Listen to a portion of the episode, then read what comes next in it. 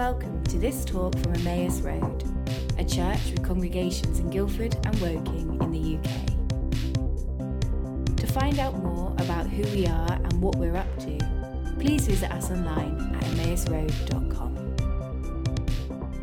I couldn't be more delighted and excited to introduce uh, our speaker today. Uh, Pete and Sarah Portal are with us. Pete's been before a few years ago. I don't know, Sarah, this is your first time. So stand up, Sarah and Pete, and we want to welcome these guys. It's so lovely to have them with us.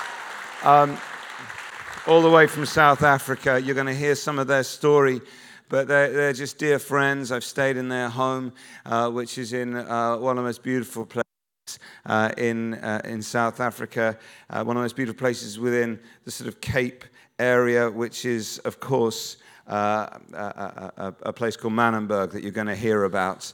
Uh, last time I went to, um, to, to, South Africa in the airport in Cape Town, I said to the lovely immigration lady, um, well, she said to me, where, where are you staying? And I said, um, I'm staying in Manenberg. She said, No, darling, you don't want to stay in Manenberg. Uh, it's a bad place. I, uh, why would you want to stay there? And I just smiled at her. I said, I've heard Jesus lives there. and she just threw back her head and laughed and said, Okay, and stamped my passport and handed it to me. And you're going to hear that Jesus lives in a place called Manenberg. Uh, Pete and Sarah are just extraordinary uh, leaders, paid a very great price, continue to pay a very great price to serve Jesus and uh, we, we love them dearly. We commend them to you highly. Uh, they're part of the family of boiler room communities around uh, the world. Uh, Pete uh, has just released a, a, a, brilliant new book, which I'm sure he's going to mention. I want him to mention it to you. Uh, no Neutral Ground. And you should definitely try and get hold of a copy because it will just inspire and provoke you in equal measure. So please, let's put our hands together and welcome Pete Portal.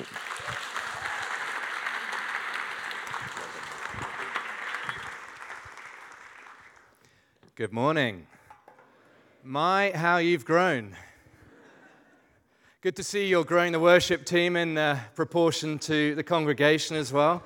Gospel choruses, wonderful. It's so great to be here. We just had a lovely time in Woking and drive furiously and legally uh, across the, the city. Um, thank you, Pete, for that intro. It's just um, wonderful to see what God is doing amongst you guys and to bring a little, uh, a little story, a little snippet, a little preach from our side of the world. We uh, uh, live on the southernmost tip of Africa in a city called Cape Town. Anyone from Cape Town here? A couple represent, there we go. And South Africa generally? Yeah? Yeah, oh, you love Guildford. nice here, isn't it? Um,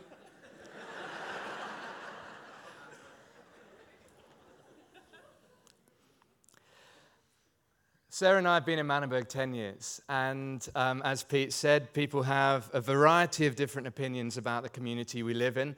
Uh, some would call it an apartheid dumping ground, others would call it the armpit of Cape Town or a gang breeding ground or whatever. We, we, we call it home, it's our favorite place in Cape Town. It really is wonderful.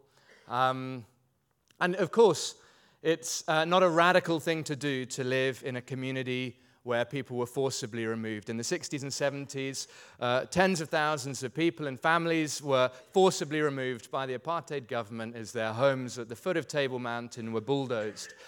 And dormitory style housing was erected and built for them 20, 30 kilometers out of town.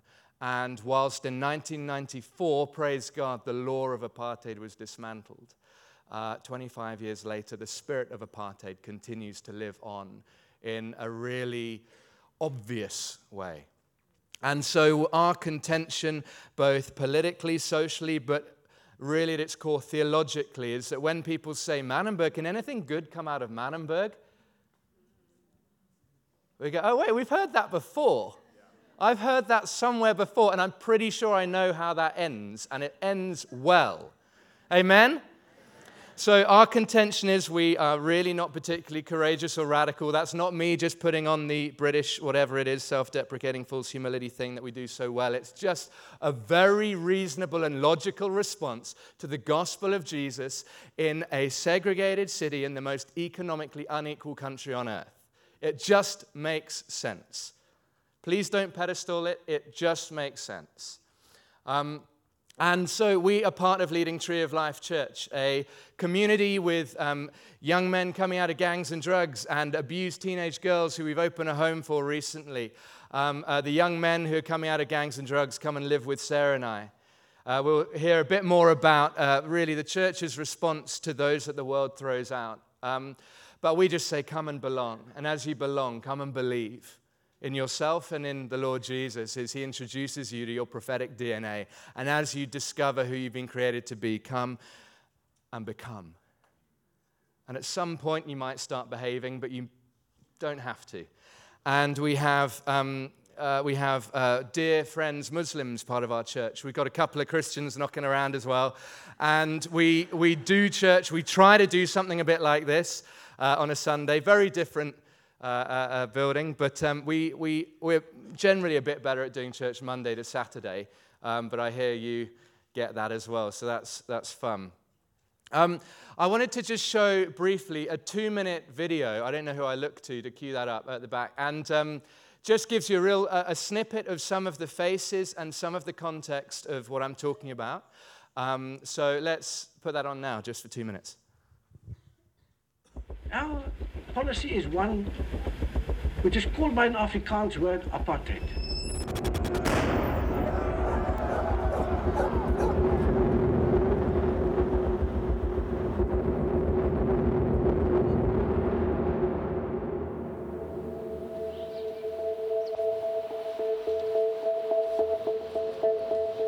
What will it take to change the story?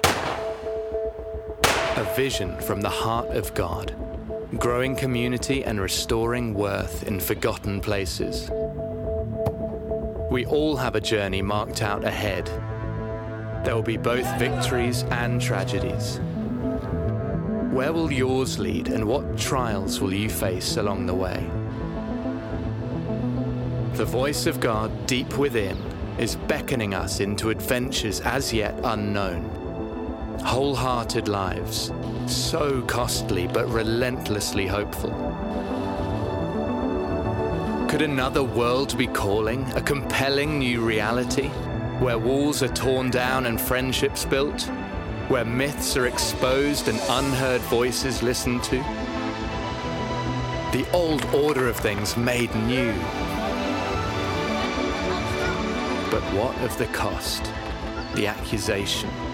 The despair, the choruses of it can't be done. We can choose what to believe, to rise up above the pointing fingers of accusation and the shrugs of indifference. The stories we live in are the stories we live out. What if yours is a story that the world is crying out to hear? Because ultimately, there is no neutral ground.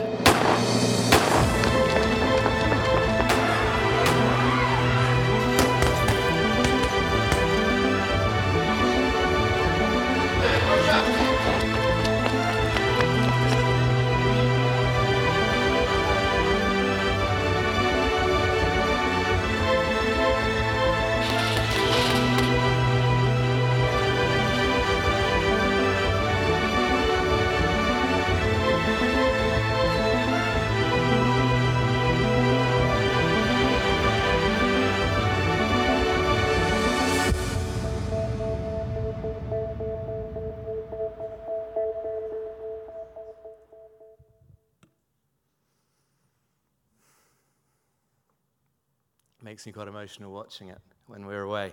It, um, the wonderful, well, one of the wonderful things about that video, that film, is that really the majority of the people in that video are walking miracles. I mean, we all are to some extent, right? But I think of Waden, the guy who you first saw, who was nicknamed the Great Escape because he was shot at six times from about 10 meters away and escaped, and his uh, street now know him as that. And when he got on a plane last year to come to the Vienna 24 7 prayer conference because he had been living in a car for a year, a burnt out car in the neighbor's yard because he had been thrown out of his grandma's house for bricking her house. He is a member of the Stupa Boys and um, involved in all sorts of gang related issues and activities and was a crystal meth addict. And when he got on a plane to Vienna, having met Jesus and been set free and discovered that he belonged and now believed and was becoming, who was the person at Ethiopian Airlines check-in desk at Cape Town International Airport checking him in? Only his Muslim neighbor who lived across the road from him. And she goes, Waden. He goes, Faika. He goes, What are you doing here? And he just gets his passport out and goes, I'm going to Vienna. And it was just one of those kindness of God moments. Why on earth would that happen? How on earth could you engineer that? But as we see the lives changed around us, we begin to see just that infectious evangelism through fascination just begin to seep out.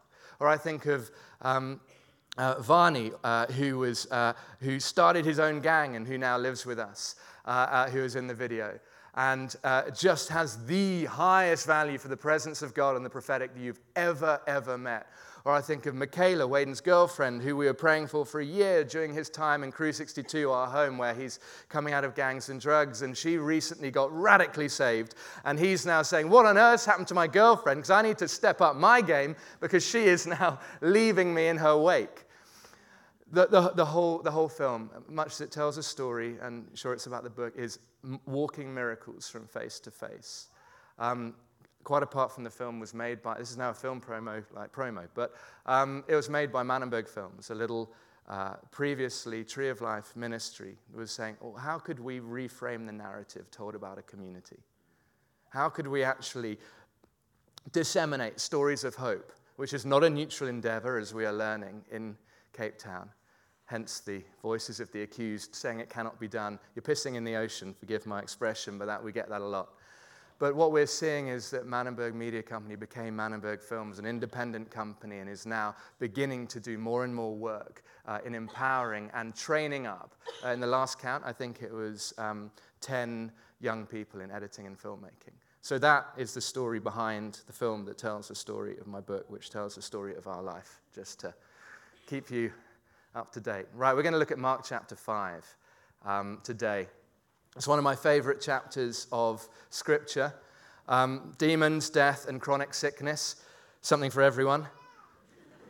Um, and it involves, it involves a really sweet character called the demoniac. Demoniac's one of those niche Christian words, isn't it? A bit like manger. We say it sort of once or twice, and that's about it, and doesn't really have much place anywhere else. It's like, love, where do you put the car keys? Oh, they're in the manger. I just asked the demoniac. You know, it's like we, we, it's not common parlance, but um, it's a great little story. Uh, Mark chapter 5, 1 to 20, uh, of really trying to locate some of what I've described in Sarah and my life and our convictions theologically that this is really quite conventional Christianity, people. And this is just us trying to follow the example we read of Jesus setting us in Scripture. So, Jesus Reveal yourself to us through your word. Forgive me. I'm sure you've all got Bibles on your laps anyway, so um, you'll be able to follow. I'm going to paraphrase the story, and you can decide whether or not I've left some stuff out. But Jesus goes into a boat with his disciples, and they decide, or he decides, or the father decides, because remember, Jesus didn't do anything the father wasn't telling him to do. The father decides they are to go across to the other side of the lake, to the region of the Gerasenes, the Gerasenes region.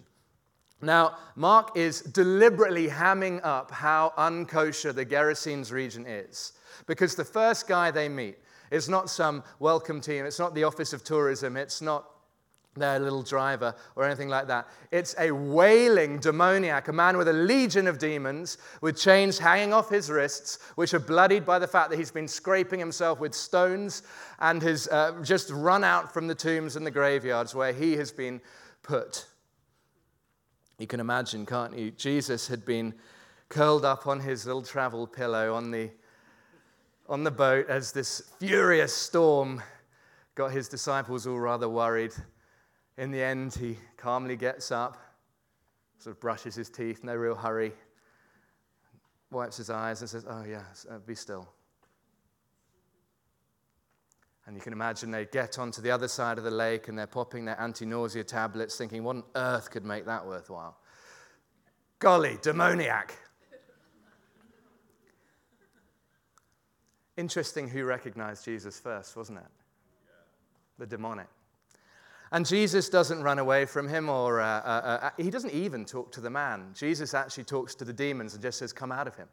After asking what their name was Legion, for we are many. I mean, what a chilling line. You imagine his eyes going round and round.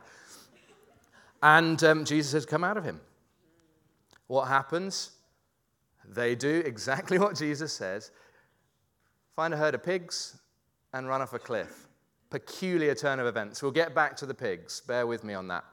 But um, I think my point is first off, that Jesus' heart for revival, Jesus' heart for the world, leads us necessarily out of comfort and out of familiarity. Josh Heather came up with a great line earlier saying, Listen, the reason the Holy Spirit's called the Comforter is because we need to get somewhere that's kind of uncomfortable so that we need comfort.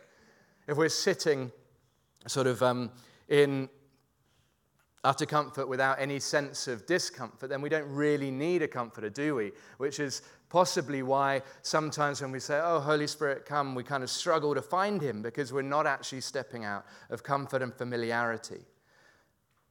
The first person they encounter is a person that the world has rejected.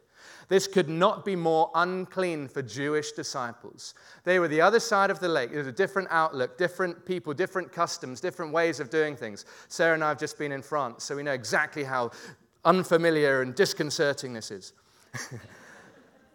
um, and also how inadequate GCSE level French is so many years later.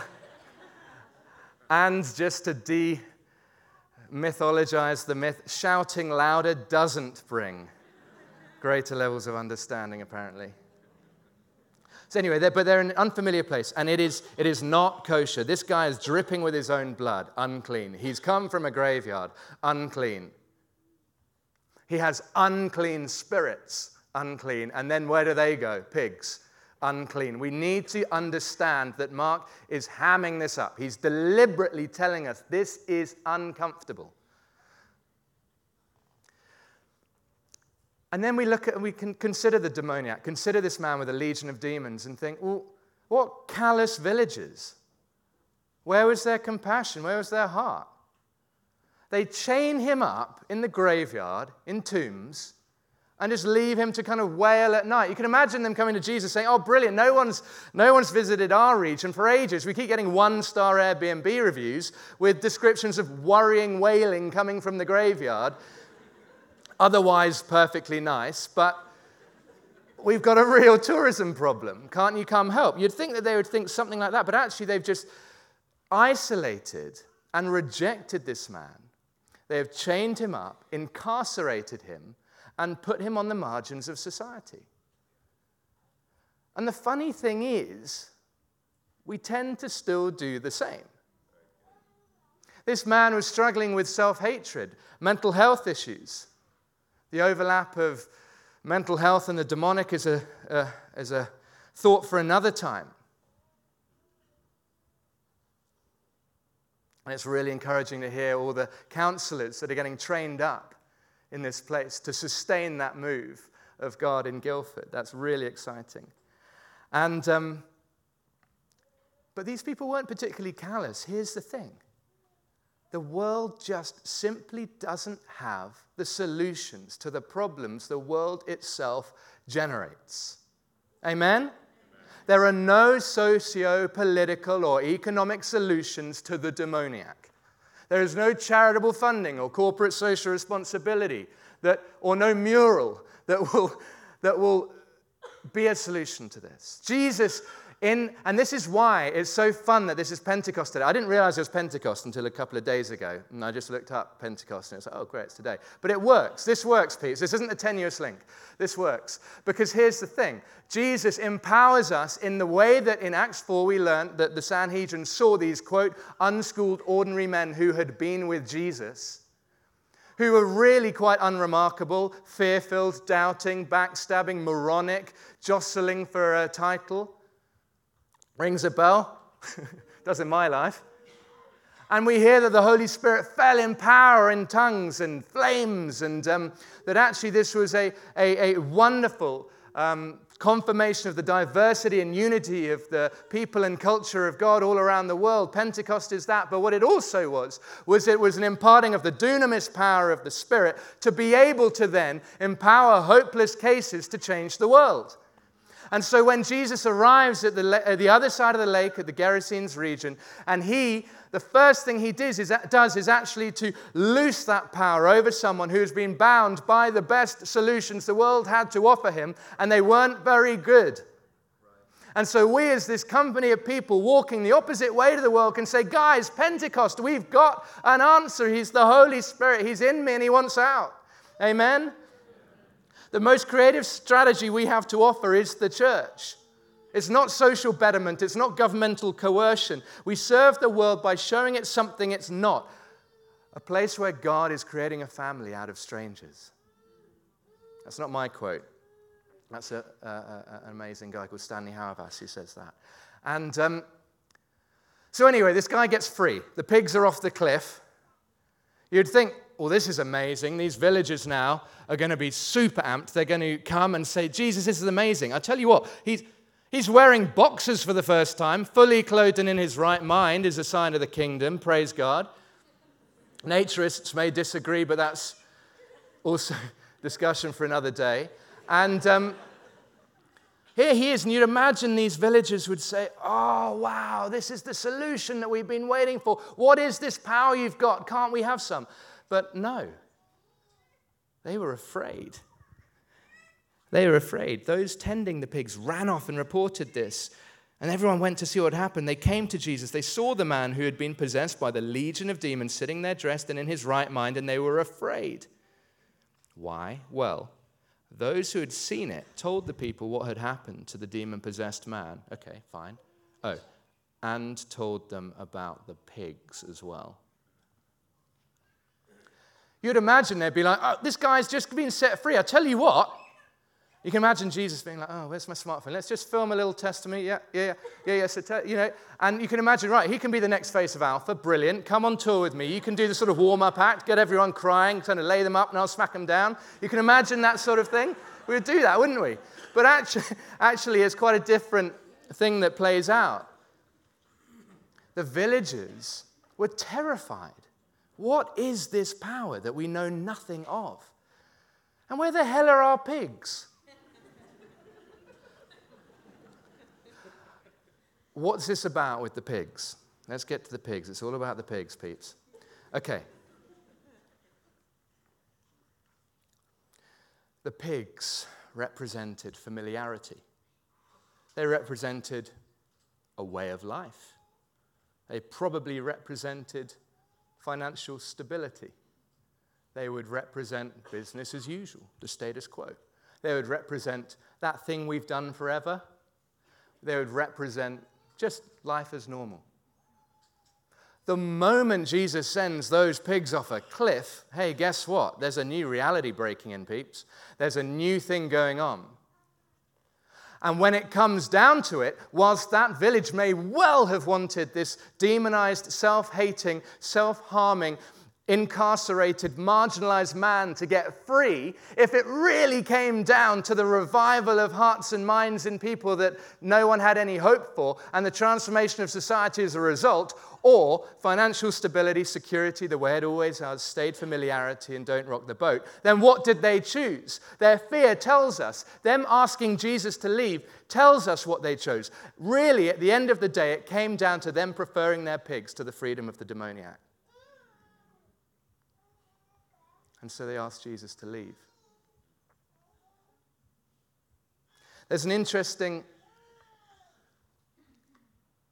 There's an interesting quote by a man called Leonard Ravenhill who says, The reason we don't have revival is because we're quite happy to live without it. We can debate the ups and downs, the ins and outs, or whatever of what revival actually is.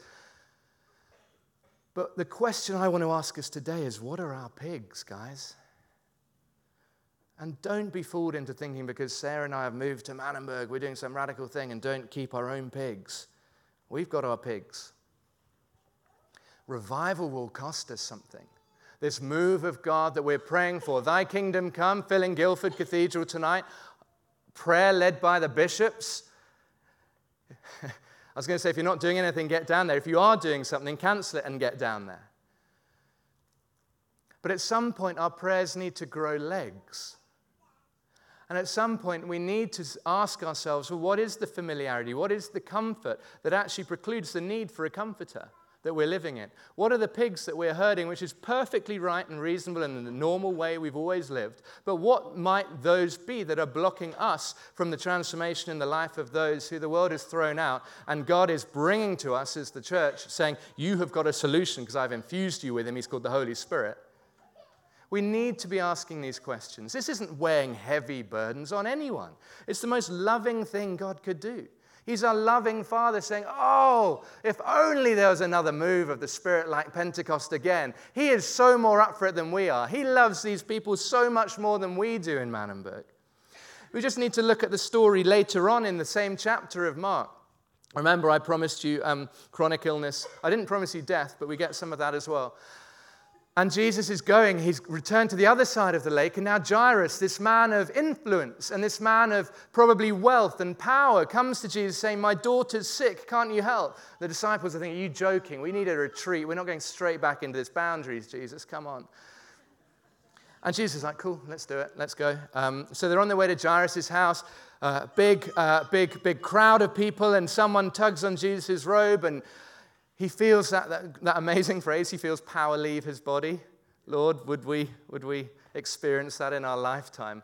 And this distraught, chronically bleeding woman who is not named in the story. Interesting that Jairus gets a name, isn't it? But the bleeding woman is just the bleeding woman. And kneels at Jesus' feet. You can imagine her just sort of kneeling down. And it says, he looked at her and she looked at him and she got to tell her whole truth. This woman who, oh, my knees click. This woman who, for 12 years, would have been ceremonially unclean, rejected, ousted, marginalized. Familiar, right? And what does Jesus do? He makes the influential man wait. And you can imagine Jairus pacing up and down, going, This is great. Yeah, I get it. You're a really compassionate guy. Awesome. But my daughter's at death's door. Come on. And you can imagine Jesus just sitting next to this woman and just saying, Tell me more, and just weeping with her. Tell me more about the whole truth. Jesus, the wonderful counselor, tell me more about this. And why does he do this? To shame her in front of everyone? Absolutely not. Quite the opposite. To reinstate her back into society, which had marginalized her because of her uncleanness. So it was the kindest thing he could do. And here's the thing it was the kindest thing he could do for Jairus as well. Why? Because those with influence and power need to learn to wait. Amen? Yeah? People are like, oh, yeah, I guess. Um, any delay that God's, God allows in your life is for the purpose of relationship. He was teaching Jairus something deeply profound as they were sitting listening to the whole truth of this woman. But he wasn't just like, yeah, yeah, cool, yeah, yeah, Jairus, you're getting this. He was fully invested there as well. So, what we see in both these stories of the demoniac, oh, and then he raises Jairus' daughter from the dead, right? So, just sort of side note. Because it's no more supernatural to raise the dead than it is to love your neighbor who society has ousted. It's really same, same. And Jesus' ministry was epitomized and um, captivated by the effect he had one to one with people, but then also the way he left society afterwards, the way he left that village in the Gerasenes region afterwards, the way he left that woman and her place in society afterwards, the legacy, leaving somewhere a little bit better than we found it. So back to the pigs. Back to the pigs. It's the kindness of God Think of it this way there's a guy called Sadhu Singh who was a, um, he was a Sikh and then got really depressed and was about to commit suicide. And that evening, this is in the late 1800s, the Holy Spirit appeared to him. And he got saved. And he began to walk throughout India and Tibet. He was called the Apostle with the Bleeding Feet. And he just shared the gospel in signs and wonders and in love and compassion with anyone he met. And he tells a story about a pebble in a river. You probably heard it. If you have, that's great. If you haven't, this is really fun. And if he, okay, so this isn't, this is not me asking you a trick question, okay? If, if we're by the, uh, the side of a river and I pick up a pebble from the river, is that pebble wet? Yeah, right. Now, if I get that pebble and I crack it against the ground and it splits into two pieces, is the inside of that pebble wet? Is it any wetter than it was before it was in the river? It's absolutely bone dry. And so it's Jesus' kindness. If the river is the river of God, and if we are all these pebbles who are in the river of God week on week, getting drenched on the outside, and Jesus comes to us and he says, Hey, you want a move of God? Try this. And we shatter into a thousand pieces, and then he throws us back in the river, and there's more of us that can get drenched by his spirit. And sometimes we need to know that it's the kindness of God to make us wait or the delay in our process. Or it's the kindness of God to take us out of that staid familiarity and business as usual into something that really feels disconcerting, scary, and even potentially oppressive. It's all very generative. And to end, I want us to have a little look at a throwaway phrase. Mark 4:36. This is the chapter before the one we've been looking at. This is when they're in the boat on their way to the Gerasenes. And remember, the Father had asked Jesus to go because Jesus wouldn't have done it otherwise. But then they get to a storm, furious storm in the lake. Jesus, as we know, gets up, rebukes the wind of the waves, and it's still. But there's just a little, a little verse, a little throwaway uh, sentence, and it just says, There were also other boats with them. They weren't the only boat on the lake that day. And if God had asked Jesus, if the Father had asked him to get into the boat, and then a storm happened, well, there are different explanations for that, but certainly the storm was not the very reason to turn back and leave and not actually step out into that thing that God had for them. But here's the thing what Jesus did in taking authority over the wind and the waves, nature itself, would have affected the, the heartbeat rates and mood and safety and sense of peace in his own boat, but on every other boat on the same lake as them. Okay, so a, a bit of participation. Could you get your hands and do this? Okay. And now gently move your hands like I am. We've just become a boat. And look, most of you are rowing the same direction. That's encouraging. but we need to know, don't we? And we already do. There are other boats on our lake what goes on in this lake and what Jesus does in this lake and the authority and the order in chaos and the move of God that we see in this lake and the healings and the salvations and transformations of families and relationships and workspaces and all sorts that go on in this lake, in this boat rather, will necessarily affect the destiny of those in our workplaces, in our families, who aren't yet in our boat, but who are on the same lake as us. Amen? So we need to know we need to know that whatever Jesus is doing here wants out. And that really is the story of Pentecost. It wasn't just, cool, I've got this new hairdo, it looks like a flame of fire. It was, wow, he's given us the power to change the world. And it doesn't always look like much, but he's also given us through his life an embrace of those that everyone else would throw out and say, No thanks, we haven't actually got an answer. That we would welcome them and say, Come and belong. Come and believe.